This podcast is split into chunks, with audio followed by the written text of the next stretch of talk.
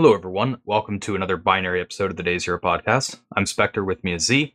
Today, we have a bit of discussion on PS5 exploitation, some scoreboard hardware hacking, uh, and a few other topics scattered in there.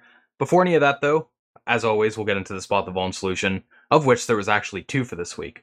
So I'll let Z get into that.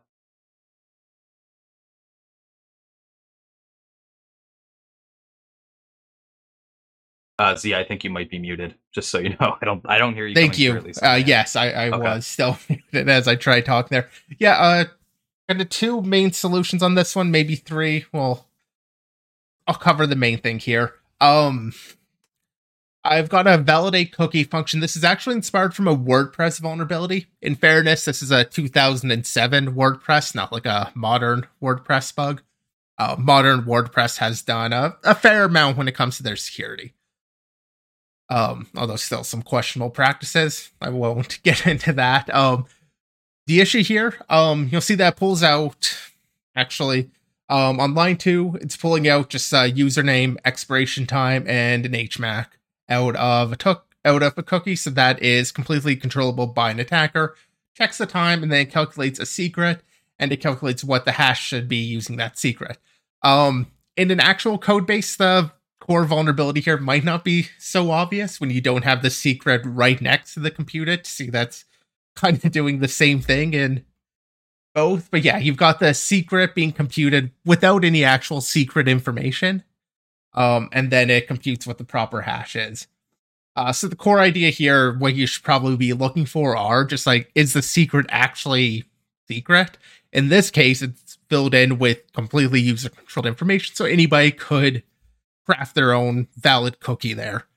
Another thing that was called out, which was kind of an unintended solution, um, is the usage usage of double equals. In PHP, you should be using hash equals, which is their uh, secure hash comparison. Um, that would be your ideal way to actually check this, or at the very least, triple equals, so you don't get any uh, kind of magic hash sort of situation here. It would be a difficult attack to pull off. I'm not even sure if it would actually be possible, but it's a I guess a theoretical attack here um, that you could generate some magic hash. Um, and if you're not familiar with a magic hash attack, um, that's just because with uh, PHP double equals, it's going to do the type juggling. So it's going to try and convert the types into something that it can actually compare. And if a hash string starts with uh, zero E, it's going to treat that as um, scientific notation. I well, actually, I think it will do that with um any number and then a lowercase e. I don't think it needs to be lowercase, but then an e and whatever because it's doing like the ex uh, exponent for uh scientific notation. Uh, so if you can get a hash, usually this attack is done by using a zero, but um, you get a hash that starts with that zero e and then this computation kind of starts to break because instead of thinking it's comparing a couple strings, it's comparing now a number. Um, that said, because because of how this hash is generated, I think you might have a really hard time finding something that works where you can have like the uh you know HMAC maybe have that and computed be off or whatever. I don't know because of the interrelationship between that secret and like the hashes generated it feels like you're going to have a challenge actually calculating it, and of course, being SHA 256, a lot more difficult to get that sort of collision compared with like MD5. Uh, but it is valid to point out, um, at the very least, um, like it is, it is a bad practice. It is a good thing to notice. One of those things you would write down on a on a audit or something for sure. Um, but yeah, like fairly simple intended solution there um, or the first intended solution anyway. Um, it was almost a little too simple because I was laughing with Zia. I actually looked at this quickly when it, when he put it up, and my mind was in C mode still. So I was like, "Why are you accessing the expiration field on the username object?"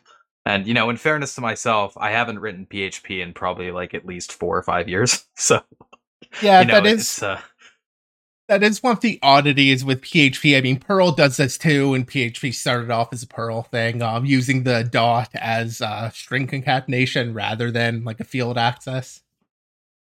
Yeah, um, but the fact, like the the problem here is just the fact that the secret can be known. So yeah, cool challenge. All right, so uh, up first, we'll talk about some PS5 stuff. I won't really go into the vulnerability or or anything like that because I've brought it up before. Um, you recall what it, episode it was the that was? issue. Uh, that we talked about it. Yeah, I'll pull it up if you don't know offhand. And You can keep going. Yeah, honestly, I, I don't remember exactly, but right. um, yeah, it was an IPv6 uh, use after free.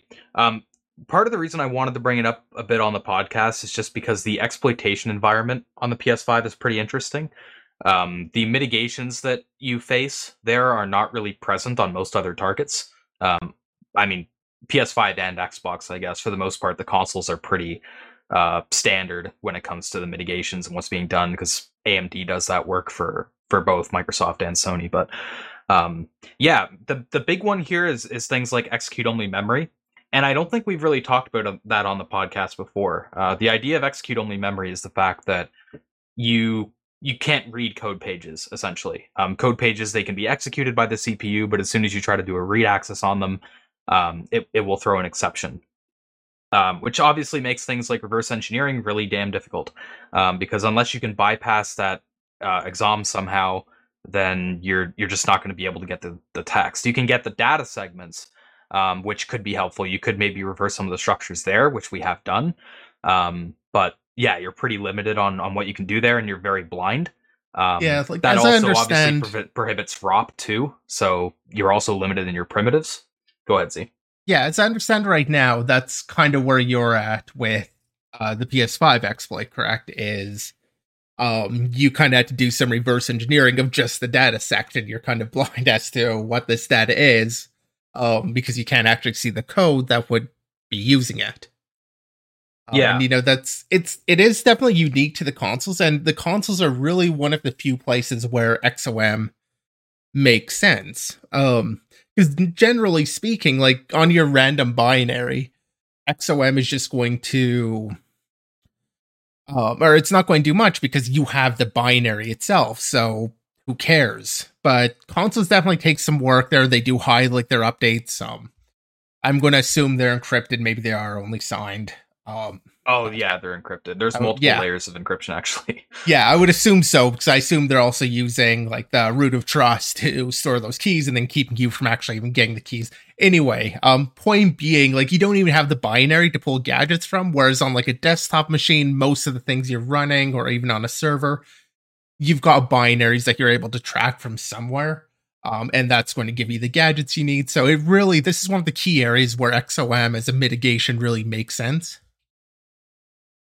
Yeah, another thing that's worth mentioning is if you had XOM on PC, just because of how much more access you have, um, you would probably be able to disable it pretty easily anyway. So, yeah, console environment is one of those areas that makes sense. Another area it would make a lot of sense is IoT.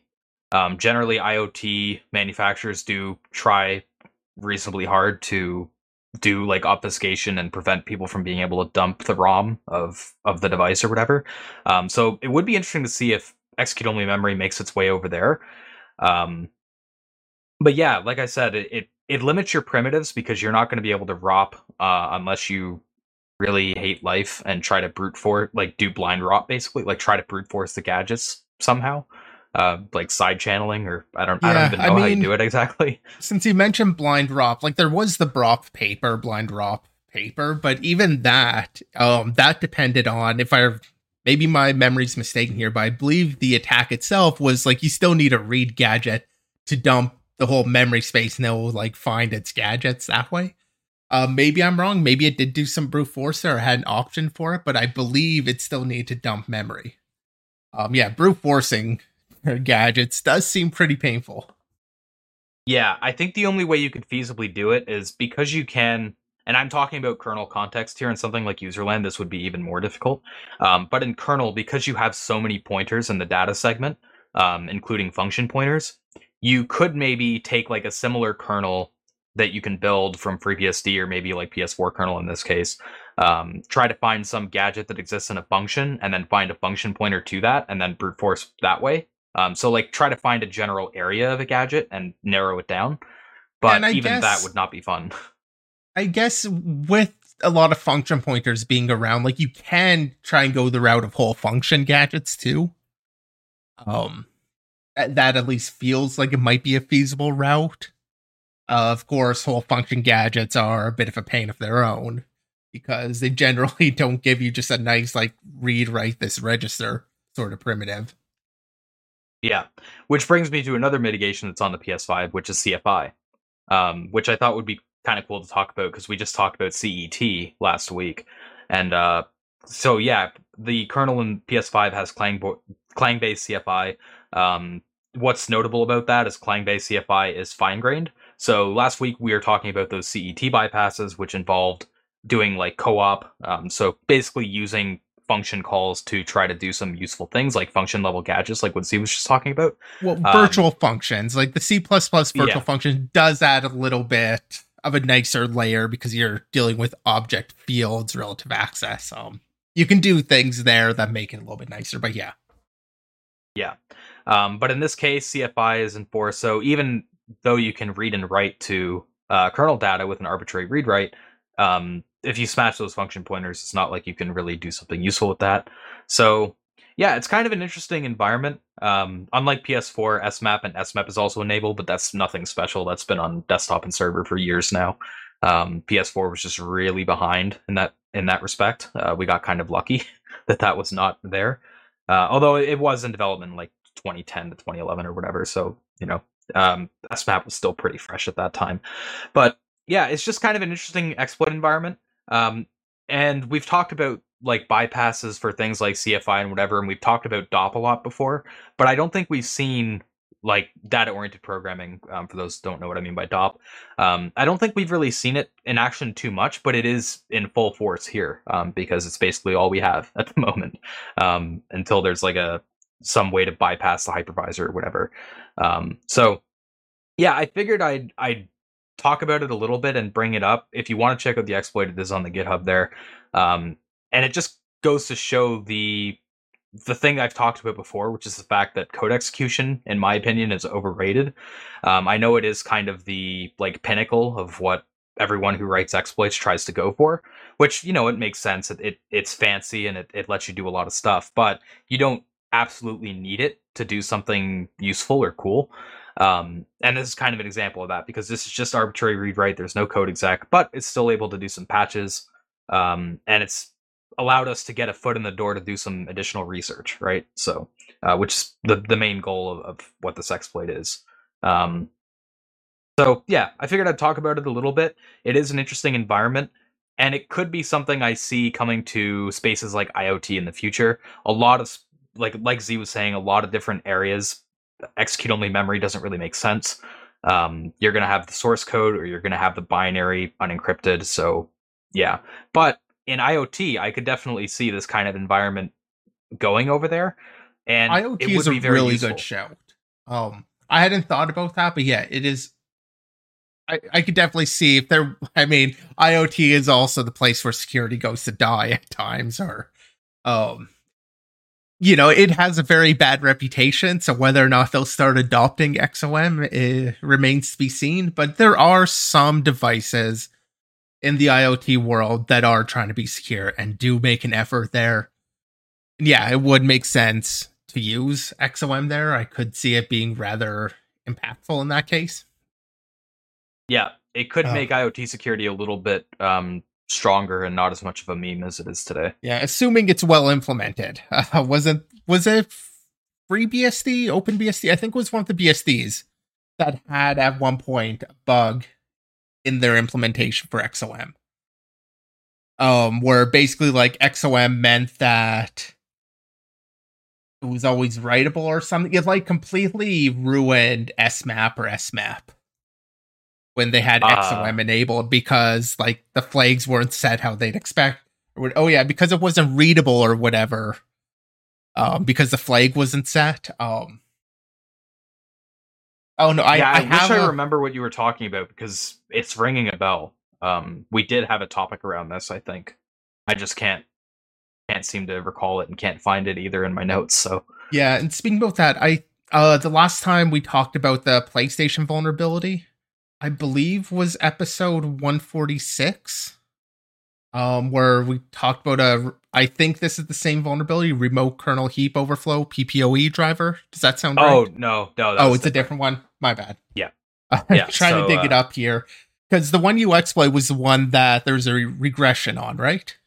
Yeah, so it was an IPv6. Uh, uh, it was in IPv6 packet options. Um, so you, there was basically like a race UAF. They weren't doing synchronization properly. Um, you could end up getting two sockets to point to the same packet ops, uh, and that's where you you start your memory corruption primitives.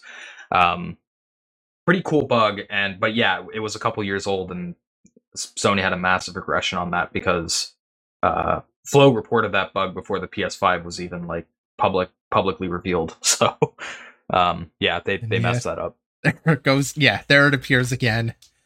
Uh, yeah. yeah. unfortunately, I'm not sure what episode we did cover that on. Um, I'll see if I can find the link by the time we put the notes up, but it's not coming up here for me. Yeah, I'm not even totally sure if we did cover it because it might have been at a weird time where we were on break, possibly. Well, I thought um, we covered it um, when the regression happened or talked about the regression. Oh yeah, we talked about that a couple weeks ago. Um, it might it was either last episode or the episode before that. Uh, but it was just we just briefly mentioned it. But um, oh, okay.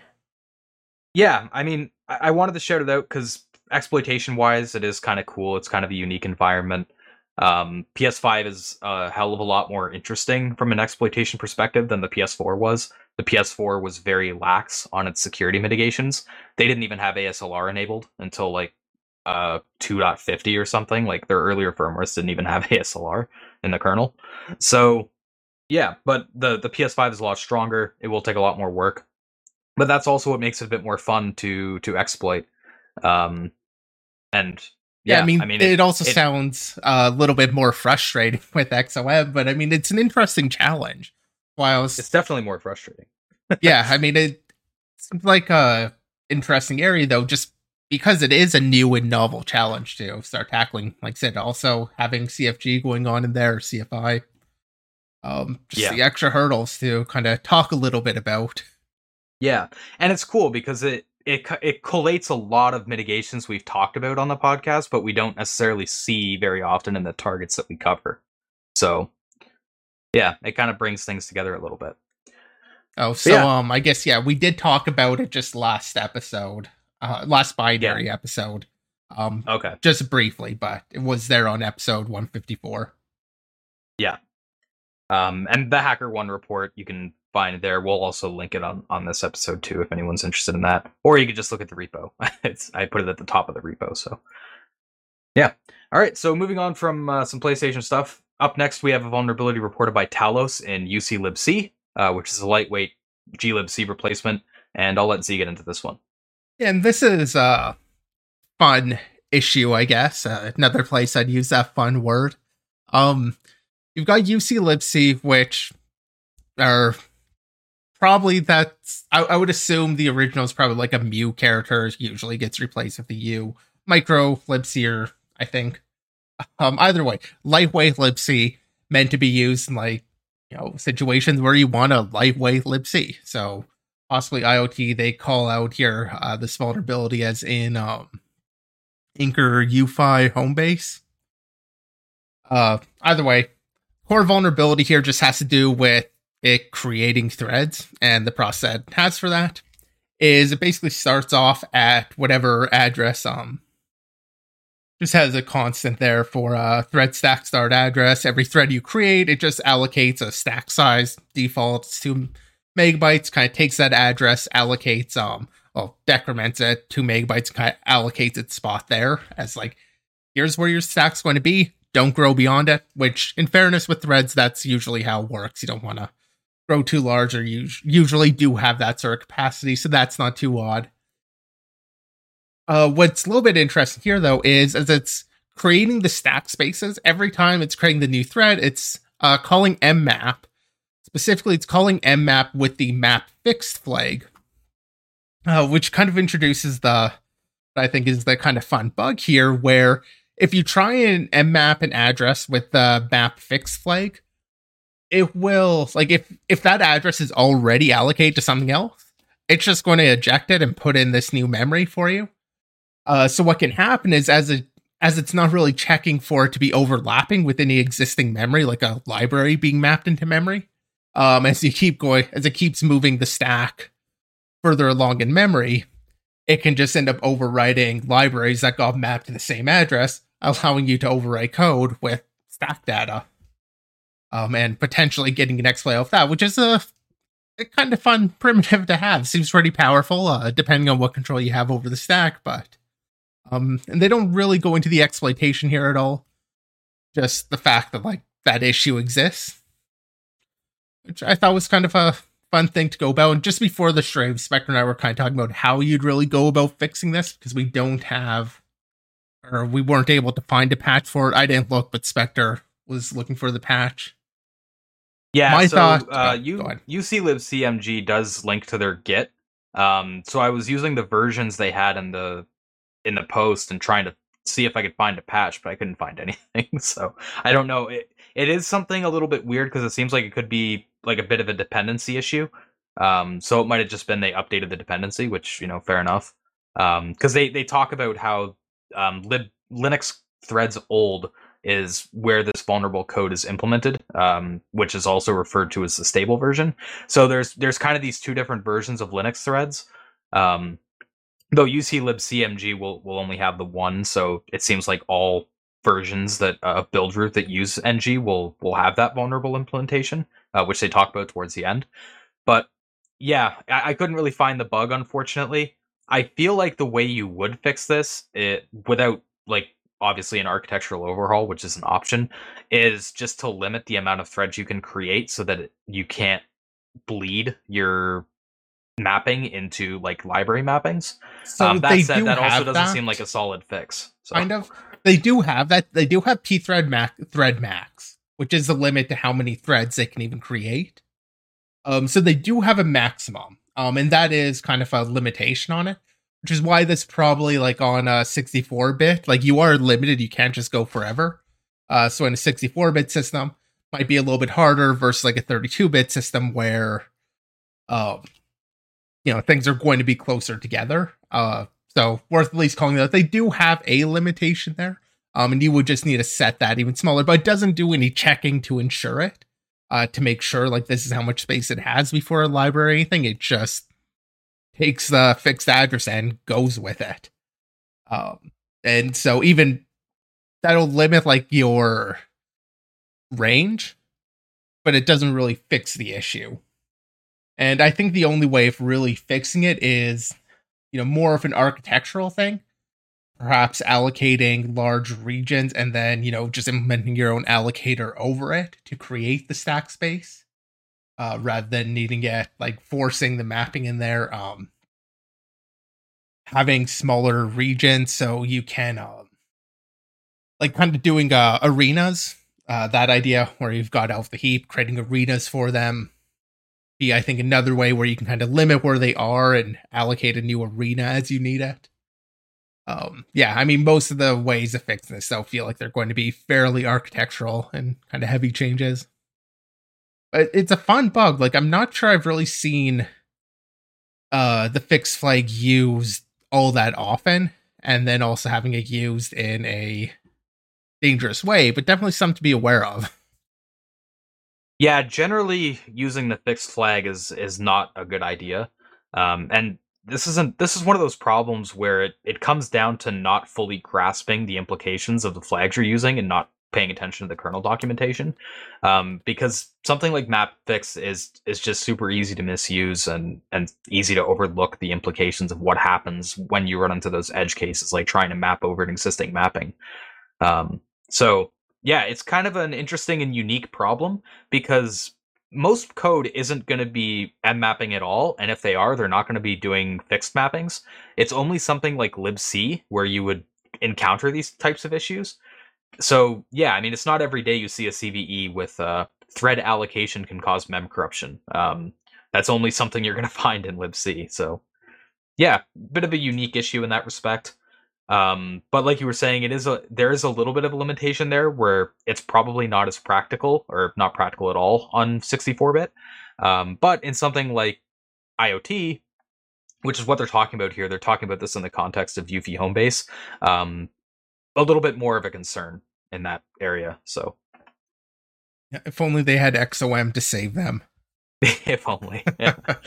Yeah, and one thing, uh, since we've talked about the p threads thread max value, they don't call out what the value is here in um in the post, so I'm not sure what the max amount is, um, or at least by default. I just want to make that explicit in case anybody's wondering what it is. You probably look it up, but I don't have it offhand.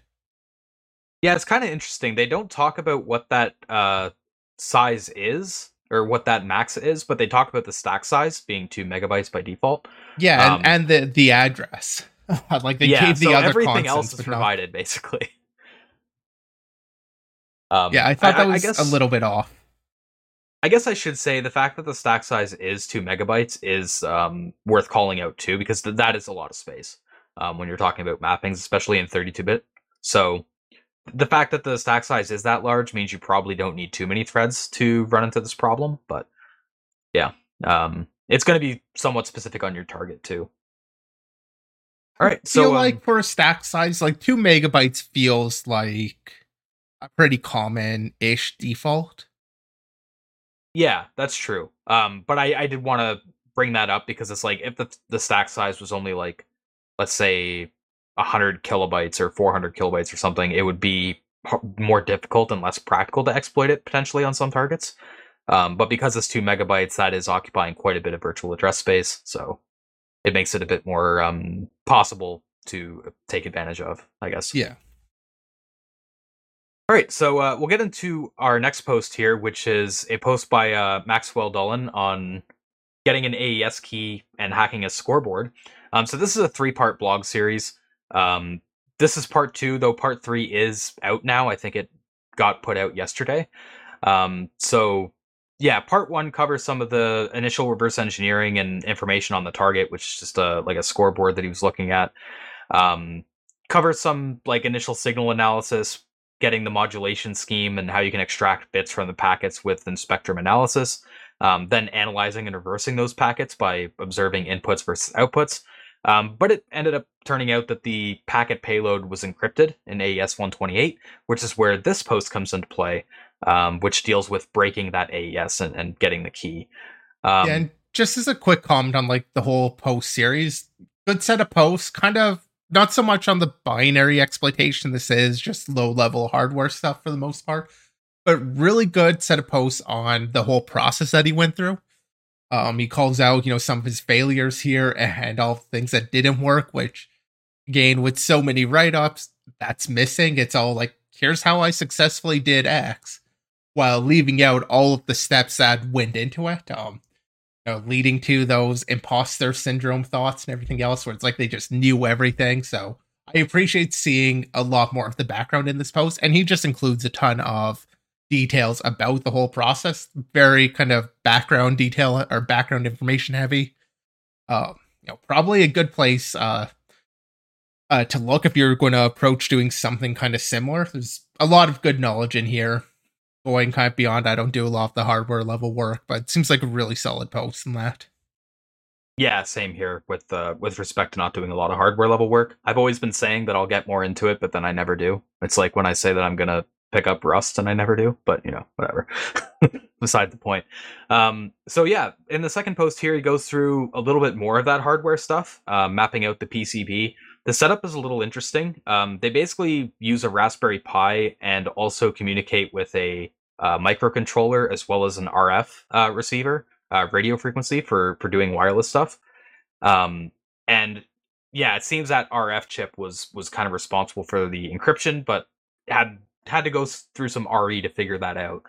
Um, so yeah, he discovered that the RF chip would communicate with the uh, microcontroller over SPI, um, over the serial peripheral interface. For for those that don't know what SPI is, um, and then the Raspberry Pi would receive that data from the MCU over serial and display it on HDMI. Um, so what he was able to, when he was able to get more um, information on the packet structure, um, he was able to do that from the Raspberry Pi firmware, which was just loaded on an SD card inside the Pi. Um, wasn't really too much done to try to prevent somebody from getting that if they wanted to. Um, and from that, he was able to figure out which fields in the payload were used for things like the shot clock, the game clock, and some of the other statistics that show up on the scoreboard. Um, unfortunately, he wasn't able to find the key on the Raspberry Pi firmware, Um, Seems decryption was done in an earlier part of the pipeline, either in the MCU or the RF module. Turns out it, it was actually done in the RF module. And uh, what he ended up doing to get the key was man in the middling the SPI bus between the MCU and the RF module. Um, because it turned out that even though the RF module was performing the encryption, it loses its configuration on power loss. So it would need some, you know, persistent store for the key. Um, and that key was was transferred over from the MCU um, over serial to the RF module. So by just sniffing the SPI bus, he was able to extract the key, um, which he did with the Saleae uh, logic analyzer. And the best part of all this is it turned out that key was hex 1, hex 2, hex 3, hex 4, all the way to 8, and then repeating again. So, not exactly a very cryptographically strong key there, but you know, it's just one of those things you can laugh at once you put in all the effort and do this complicated attack when meanwhile you could have brute forced it or guessed it or whatever. But yeah, but brute force is not fun. Yeah, brute force is not an elegant solution. This is a much more cool solution. For sure. Um and yeah. I mean again, I'll say it again, I appreciate seeing the whole process that he went through for this, including the failures and the uh, you know, he has a little bit about threat modeling um, and just kind of coming up with some of the attacks, writing them down, and then looking at them, realizing they don't work until he eventually does get that one that works. Um, and I will also mention the third post up here. So after this, he goes through and um, on the first post, you know, he gets the AES key, got something, but they're still needing. Um, and he has the uh, packet format. Uh, but some of the data isn't quite right, and that's where he kind of gets into uh, data whitening. Um, and uh, basically, the whitening process there is just so uh, the application is sending a long string of zeros or ones. Um, it'll do this whitening, which is basically XORing it with some random data in order to basically randomize the data so that it appears nicely. Goes through the whole process here of um, breaking the uh, um, LSFR random generator. Um, I'm to say this. It reminds me a lot of, or I mean, it would be pretty much the same sort of attack as you would do against, say, breaking RAND and C, which I believe also will use just the linear feedback shift register. I think it's a fairly simple attack there. Nice thing here is this was only a period of like 511, I believe. Uh, he calls it out in here. Uh, so only 511 possible output or possible states for it to be. So a lot easier than some other situations, but still goes through the whole process there, breaks it down really well. Um, so I won't dive into exactly how that went, but he does go into it in the post. Eventually, coming through there, gets the uh, CRC cyclic redundancy check, figures that out, goes through all of this, ultimately coming down to different attacks that he was able to or could, in theory, perform. Because once you're able, you know, broken the encryption, can send your own packets over there, know the format, know where it is when it comes to the uh feedback or the basically the random number generator, have that state broken. Uh, once you have that, uh, now it's just what can you actually do with this level of control? And he, he raises kind of the easy attacks. Uh, does raise replay, which honestly is one of those really fun sort of magical attacks when you're dealing with crypto stuff. Anything that gets encrypted using ECB mode, it's an option where you can kind of start crafting your own packets uh, through block swapping. Um, and it's just it's a really fun and almost magic feeling attack when you're able to pull it off when you're able to mess with crypto uh, in that way. Unfortunately, in this case, um, wasn't able to do something useful just because of the complexity of the data inside of the blocks. Uh, trying to uh, it it works a lot better when you have some sort of way of controlling a lot of data, so you can actually take control of an entire block. Um, if you do want to play around actually with that sort of attack, um, crypto cookies I think is a challenge on zero x 0539 that I wrote pull it up here. Um, and it's basically that sort of AES attack. It's, I guess I, I am kind of spoiling the attack there, but it, it was kind of meant just as a way to play around with, um, that sort of attack. I, I find it really fun. So I was kind of happy to see it there, even though it didn't work out in this case. Um, had a horn denial of service, so could cause the scoreboard's horn to go off. I realized that. Um, I believe they're sending on off on off repeatedly. That kind of seems to be the implication here by alternating horn on horn off calls. Um, they were turning off the audio system rapidly, leading to a resource exhaustion and denial of service that way. Uh, but earlier on, they say if one packet had horn on, one did not. So I'm not sure if this happens after just one or if it is spamming it. I believe it's spamming because that seems to be how the rest of it goes. But then they get into the subtle attacks, which is what I thought was really kind of an interesting approach here, especially the fact that they could slow down the clock speed. Uh, they had the clock running. They used the example video here, clock running at just uh, or uh, at a faster rate of 0.9 seconds per second, kind of stripping out a tenth of a second every second which sounds just like a crazy attack because nobody's really going to notice that in real time, at least. Uh, that, you know, in the last minute, they lost six seconds or something. Like, it's not super obvious, like a person there. So that just seems like a really cool attack to take on. Um, and it goes over other control that they had, but this time one I think sounded like a really interesting attack. I think um, the first time I've seen attack that would have impact on an like competitive integrity kind of thing. Um, it's like very unique to this kind of target, but and I, I hadn't even really thought of it, but yeah, I mean, if you were I'm trying to sway a game or something, it. it could have a big impact. Like the thing that surprises me is the fact that that's something that can be. I don't know if it's configured or if it's kind of manipulated. Yeah, I would say like um you know, maybe if you're getting high resource, you can have time running slower, but he does speed it up here. So it seems like it's configurable. And that just seems like a odd feature to even have in the first place. Um, so I'm I'm actually kind of curious now about what what they do to cause that, but it is an interesting attack nonetheless that one could do this. Um, and yeah, I mean it. Uh, it would have you know that competitive integrity uh, aspect to the attack, as would a lot of these other ones. The possession arrow he calls out as like a lower level basketball thing, um, or a team foul count being able to modify modify some of the values there that might not get noticed if there's like a break in gameplay. And the other one uh, is the intentional malfunction attack, just messing with the scoreboard, causing kind of a timeout without a team actually to use one of their timeouts forcing a technical timeout, basically. Yeah, yeah, exactly. And uh, this this is definitely something that has been done because when I saw this section when Z pulled it up on the screen, I was thinking of the older uh, CS days because I do watch some like some some professional Counter Strike, and in the older CS days, people would literally, if they needed a timeout, they would just kick their PC to uh, to get it offline, and then be like, "Oh no, my PC's broken. I need a few minutes to fix it," and then they would you know strategize or whatever. So it's definitely like an attack that could happen. Yeah, you know? actually, uh, Maxwell here does call out this was the first hack of a wireless scoreboard. So I mean, at least for these wireless scoreboards, um, as the attack that you're talking about, that's totally something that could happen. As this, it does seem like at least first published research on it. I can't imagine too many people have really looked at scoreboards. Um, and yeah, a great series of posts. Um, a lot of cool information here. Some of it, I'll admit, I did skim over.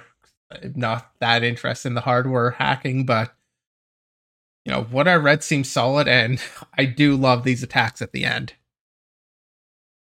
and it's kind of funny because I, I, was a bit the opposite. I found the hi- the hardware stuff more interesting, um, and especially the crypto stuff.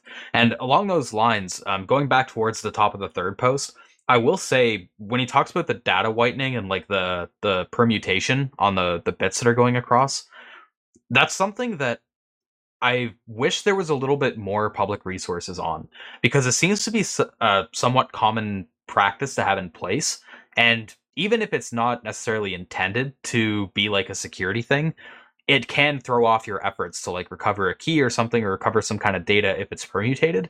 Um, and yeah, it's just not something that's really talked about very much. So seeing it talked about here was was neat.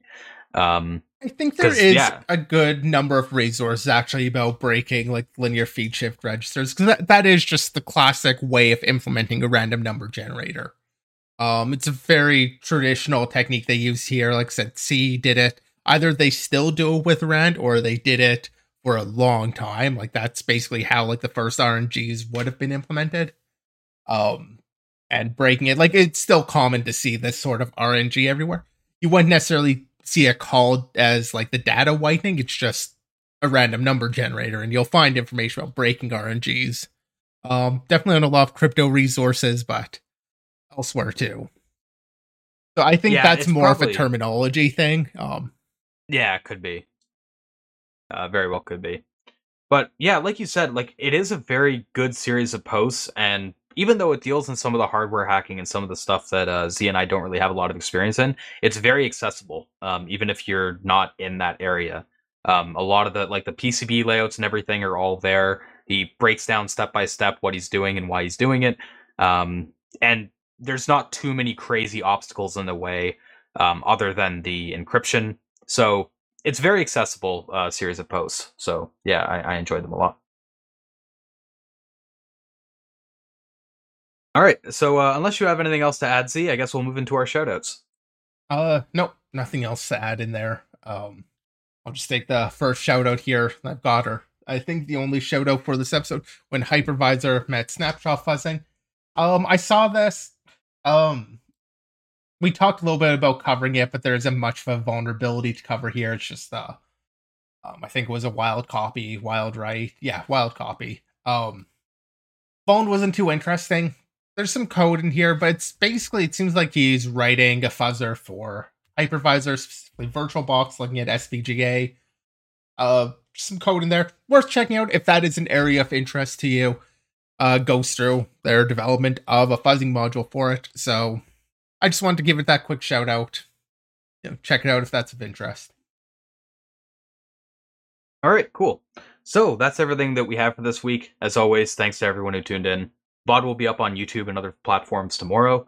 Links for everything and summaries can be found on our site at dayzerosec.com. Remember to follow our Twitter and join our Discord if you want to see notifications of when we're live and uh, whatever other content we put out there goes up. And with that said, we'll see you all next week.